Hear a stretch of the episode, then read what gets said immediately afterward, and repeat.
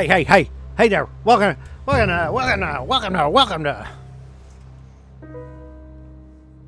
I said, I said, hey there, and welcome to Hitchcock Chronologically, the show where I, Jeff, go through all of Alfred Hitchcock's movies. I take every Wednesday of the year and I watch a Hitchcock movie and review it. He has 52 movies. There's 52 Wednesdays in 2021. There you go. Now I've dated the podcast. Everything's great and fine. And I just watched Suspicion, starring Cary Grant, Joan Fontaine, and of course, directed by Alfred Hitchcock. I mean, that's why I'm doing this. Because it's him. I just had hot nachos, okay? So uh, I'm feeling kind of. Yeah, I don't know. I apologize, okay? I literally just finished watching this movie. It came out in 1941, and it is the first movie starring Cary Grant, uh, who we will see uh, a few more times in our travels through the back catalog of Alfred Hitchcock. While he's physically recognizable in this movie, he plays a character very different than what I I've used to seeing Cary Grant in before, like North by Northwest who's a very suave, debonair, and he is that to a degree in this movie. He meets Joan Fontaine uh, on a train, and then they are going to the same destination, I guess, and he flirts with her. He's a poor guy. Like they establish he doesn't have any money. He's on a train, and he pretends he has a ton of money, but he bought a third class ticket, I guess, or coach or whatever they would call it. And but he moves his way up to Joan Fontaine's cabin and they ask for his ticket and he has to pay an upcharge. And the way he did it, it looked like he did like a coin trick or something to be able to pay less to get to be able to sit in the seat he was in. And he's not as charismatic as I'm used to from his other movies, but at the same time, he's not a likable character. Like I the character I don't like. He is a swindler, a con man, a um, person who is addicted to gambling, and uh, he cares not for the feelings of others. And this is apparently the perfect man for Joan.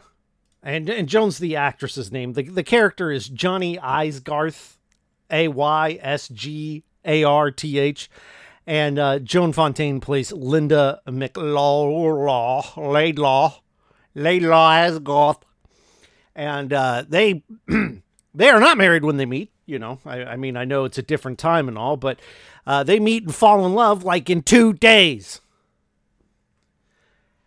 I'm not even kidding. Okay, so he like like ah so he sees her and he's like i gotta meet this girl and he talks some other women. So he's like, okay, it's Cary Grant, right? He's a handsome guy. He looks like James Bond. And he's able to get some friends to introduce him to Joan Fontaine's character. And they, well, they're on their way to church, and he invites her along to go to church. But then he skips church and takes her up the hill and then just starts grabbing her eh, by her arms. Like, at least that's what you see. But apparently, she like flipped out because he was trying to unbutton the top button of her shirt, which is a perfectly reasonable reason to just lose it and to get your hands off of me. But he says to her, Pat, don't do that. Why not? Because your occipital mapillary is quite beautiful. What's an occipital mapillary? That. You don't need to touch it. And the very thing he touches, the occipital mupillary, which you, you learn all kinds of new stuff uh, what, with this podcast, is the area directly below uh, your Adam's apple, uh, but above the breastbone, and he pokes it. What a gentleman. And she at no point gives him any indication that she's into him. But I mean, at the same time, she's saying yes to go with him and stuff. But he, before this scene, he grabs her, like, because she's trying to get away from him, and he has her arms. I wish you could see me pantomiming. And she's like trying to wrestle free, and he's holding on to him. and it, and they cut to this scene with no context of him grabbing her and i thought oh my gosh he's going to rape her and like i don't know how anyone could see this scene and not immediately think that's what's happening she heads home Cary Grant takes her home and she overhears her parents saying that she's a spinster which if you don't know what that means it means like a a, a woman who basically has no interest in marrying uh, and no romance and uh, you know all that. It's probably some sort of offensive term now, uh, so I apologize, but I don't, I don't, I've never heard anyone say it, except for you know in old movies. Well, this is apparently the motivation she needs to hook up with uh, old boy Cary Grant, and they go to a ball, and then uh, like second date, She's like, I'm in love with you. He says the same. They get married. They go to Paris. They go to France. They go to that place where Paris is, France. Uh, Vienna, which is in Rome. Or is that Venice? Either way, they see the world. Okay. And then they move into their brand new house, which is basically a mansion. They already have like a head maid. Uh, she pretty much runs the house. And Jane Fontaine Tor, what's her name? Joan Fontaine. Finally, Joan Fontaine says, How are we paying for this? And he's because he ends up getting a loan, and that's how they find out that he paid for this trip, as he got a loan that he has to pay back. And his whole thing is like, well, you know, eventually your dad will die and you'll get your inheritance. And she's like, well, you don't know how much inheritance I'm going to get. Did you marry me for the money? Which is completely reasonable. But apparently, her dad sends her a gift, which are these chairs uh, that are apparently the most expensive chairs of all time. And he, these chairs that they get for the wedding, he immediately sells them and then takes that money and goes to the track and bets it on a horse. That horse wins, and then he comes back with 2000 or at least you think the horse wins. I no, he went and betted on it for sure because he gets caught by a third party. But it turns out the winnings, this two thousand dollars he comes back or two thousand pounds that he comes back with, is actually money he's embezzled from his uncle, who's now fired him. And essentially, this guy is running like a Ponzi scheme. And if a Ponzi scheme is where you borrow money from someone, now it's a lot more to do with investing. Let's say I borrow $100 from you. I say, I'm going to go invest it. And then I call Mark and I say, "Hey, Mark, let me borrow two hundred dollars. Thanks." And then I take that two hundred dollars and I give fifty back to the guy I gave a hundred, and say, "Hey, here's the first payment." But then I go and borrow another money from a third person, and it just kind of rolls downhill. That's quick and dirty. It's not exact. There's a lot to do with investments and pretending to invest, but uh, that's a Ponzi scheme. That's not what he's doing specifically, but he's basically borrowing to pay back loans that he has no intention of paying back because it ends up spending the money he's borrowing and he drives them deep into debt. And uh, they have a, he has a friend named Beaky who shows up partway through the movie, and Beaky is uh, a, a really nice guy, a friend of of Johnny's, aka Cary Grant, and he like he's like an enabler of this. Uh, what do you call it? this behavior because he is like talking to her about the chairs that have been sold and he pretty much knows right away. I'm pretty sure Johnny sold those and bet them. Like he calls it immediately because they've been friends forever. And he, he says, Well, just bring up chairs and watch him spin a story. He's great at it. And she does bring up chairs and he spins a story. And Beaky sits them both down almost like with popcorn ready to listen to this story he's going to weave. Uh, he keeps this going on various things. And then eventually her dad dies. So now they're going to come into their inheritance. This guy is so obsessed with money, Cary Grant. Um, and the whole time, you're, you, you, this relationship, this marriage is built on two dates. They're in a handful of scenes and they're married. I, it's almost like, why is it even there? It'd probably worked better for me if they cut that out, that first bit, like how they meet, and we just start the movie married, and then we learn that he's this scumbag. well, where was I? Oh my gosh. Well, he buys back those chairs with some money he borrowed. Anyway, this this circle of going down the drain with debt keeps going uh, to the point where he and Joan Fontaine take a ride and he sees some property he's going to invest in. And him and Beaky are going to invest in some property. And she tries to warn Beaky. This is, hey, buddy, maybe, like, but she tries to do a, like, subtle, like, hey, maybe you should learn some things. Don't, don't just leave Cary Grant in charge. You never know. Uh, what could, if something happens to him, then you're on your own or whatever. She's trying to help Beaky out because Beaky's a genuine nice guy if also an enabler. Turns out Cary Grant heard everything. And he basically says, just stay out of my business. He's a terrible person. the whole movie, right? And then people start dying around him, right? So they establish that Beaky has like an allergy to brandy. And to the point where Johnny says, Cary Grant says, one day it's going to kill him. Foreshadowing, it does, because they, Johnny says, okay, you're right. We're going to cancel this whole investment thing with the property and all. But me and Beaky, we have to go to France. Well, Beaky gets dies, okay, because there's some British guy around him, and Joan Fontaine obviously suspects her husband. Why wouldn't you? So when he gets back, she's fully convinced that he's killed Beaky. He says, no, I love Beaky. Beaky's my friend, you know. And it turns out Beaky died drinking brandy. And then she starts to, she has this friendship that comes up just out of nowhere with some author who writes mystery novels. And she gets to talking to him about some case that was reminiscent of what happened with um, with Beaky and, and uh, Cary Grant. And there's a book on it that she tries to find on her bookshelves, but she had already loaned it to Cary Grant. This is very suspicious. Of course it is. Ugh, so I'm working up a sweat here.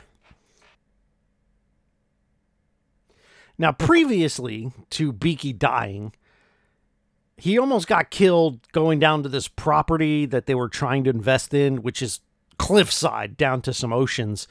And she thinks he's going to murder him there. Well, now, all of a sudden, Cary Grant starts getting letters from the insurance company and from, uh, like, apparently he tries to get a loan, okay, against her credit or whatever. I don't know how it works back in the day but it got denied. And in the note they sent that denies his loan or approval of whatever, it says the only way we could approve this if your wife is dead.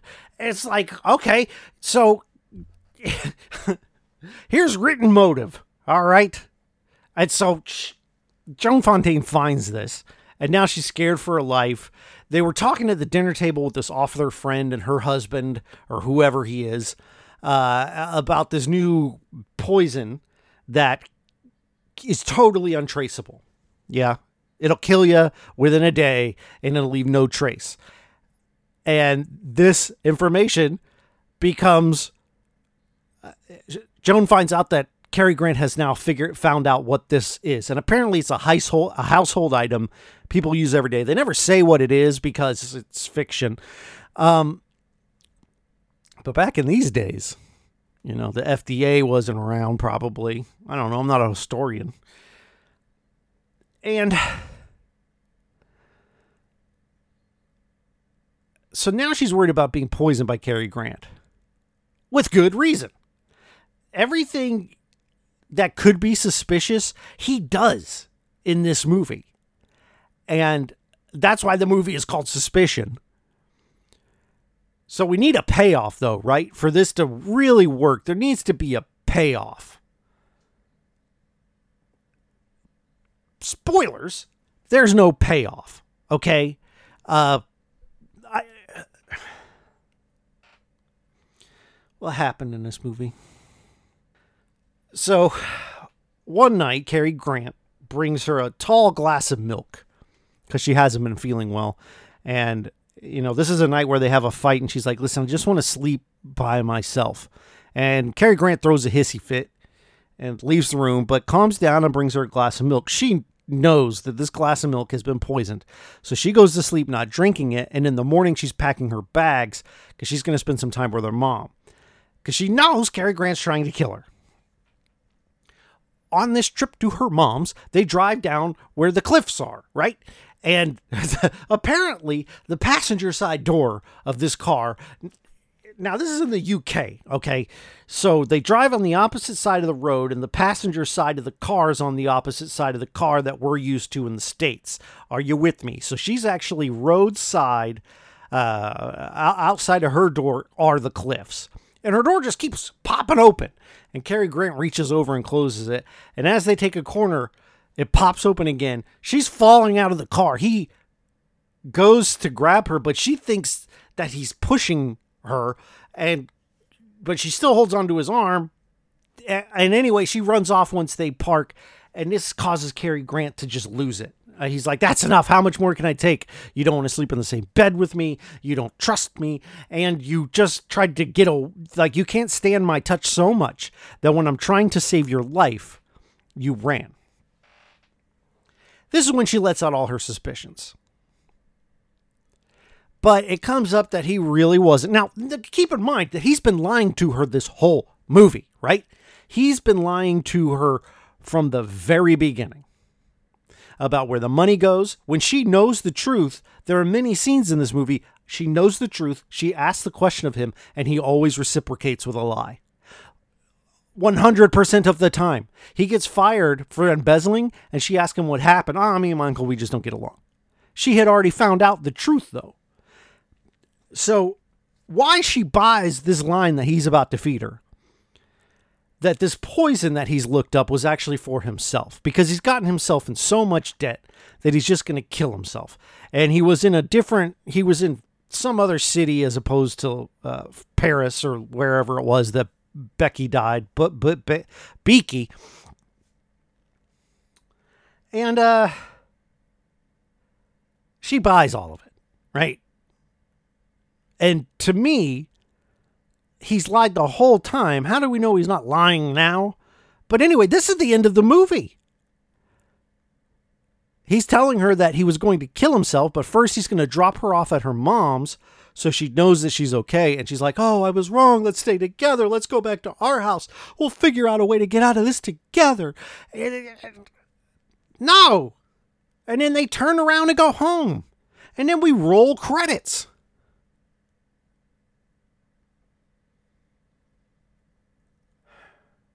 This is like I'm yeah. This is a up until the ending, like a, a bad ending, can kill a great movie, and largely this movie's pretty good until you get to the end. It's so unsatisfying because now the whole movie isn't about this guy who's this possible killer who kills for money. She accidentally married this guy who killed his own best friend and she he's got life insurance out on her and now he's thinking about killing her. That's a much better movie because then her suspicions are true. But now all you have is someone who's paranoid, but she's really not because the plot leads you completely down this train of thought. It basically lays out everything that even in a court would like not be considered reasonable doubt. And it's kind of frustrating because what you have is a movie written about a criminal doing criminal things, doing things that look like murder, and not writing yourself out of it. Just so many fortuitous events that make it look like he's terrible over and over and over. And these this sort of thing wouldn't happen that much to one person, and it happens to Cary Grant in this movie. He's a liar. He's a bad person. She should have left him and she didn't. She tries multiple times to leave him, but she's too in love. But I don't know why, because he treats her like crap.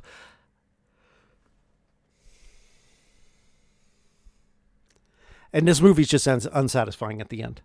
Now, I love Cary Grant, okay, and he's good in this movie. He's unlikable, which is the task at hand, right? That's what they're you be unlikable. Joan Fontaine's good. She was in Rebecca and she did a great job here. Uh, and her acting is so good though that I almost like didn't recognize her because in Rebecca she's this sort of wide-eyed uh you know, innocent look at the world whereas this character is a lot more sh- like stronger. She's not the same kind of pushover. She does question her husband and push back and try to set some boundaries, uh, you know, within the realm of what women were allowed to do back then. But uh, uh, it just the ending, it just didn't. And I feel like I've seen this ending before. This very specific one, like I tuned into the movie at the very end years ago or something and saw this fight between them uh, about him going to go kill himself. Uh, it would have been a better movie had he just dumped her off the cliff. Like it would have left you shocked that not only was he the killer, like he killed his friend, he did fraud, then he killed his wife and gets away with it after all the suspicion that there sometimes the best twist is to not twist it, right? Have you guys seen Scream? Okay, Scream uh, is a great movie. It's uh, you know a who done it, who's the killer, right? Classic. It's one of the best examples of that sort of serial killing, like horror movie. And the whole time, Skeet Ulrich is in it, and he looks evil, and he does evil things, and he's always in places that make him look suspicious. And he's so obviously the killer that you assume he's a red herring. You assume that he's not the killer because it's so obvious. And so the twist comes that he is the killer. It's like, well, of course he is, but at the same time, I didn't see it coming because it was way too obvious sometimes that's good if it's done right. But that's another movie in the books. This is Hitchcock chronologically. Uh, you can shoot me an email, hitchcockchronologically at gmail.com. You can check out the Discord link in the description if you wanted to chat with me. Also, keep an eye out for my new movie podcast with my friend Mark. It's called Das Movie Draft Haus. I know, not you know, we it sounded good at the time. H A U S DOS D A S draft movie House H A U S. Go ahead and just subscribe in your little dealy wap there because uh, I told you to. How about that? All right. So, so for the first time on this podcast, I'm going to watch a movie that I've already seen because I've not seen any of these movies, at least in their entirety. Like I said, I might have seen this last scene, at least deja vu'd me a bit. But I'm going to watch Saboteur. And if you remember from the episode called Sabotage, he has two movies, Sabotage and Saboteur, one of which I known I had seen before. And then after watching Sabotage, I'm like, oh, it must have been Saboteur. So I remember liking this movie a lot when I was a lot younger. I was in my early 20s. I'm old man now and I'm going to watch Saboteur. Uh, this movie came out in cinemas uh, in the year 1942. So, in the year 1942. So, this is the only movie made by Hitchcock in 1942. So, uh, we're going to start moving along the timeline a lot quicker here. Uh, so, join me next week as we take a look at Saboteur by Alfred Hitchcock.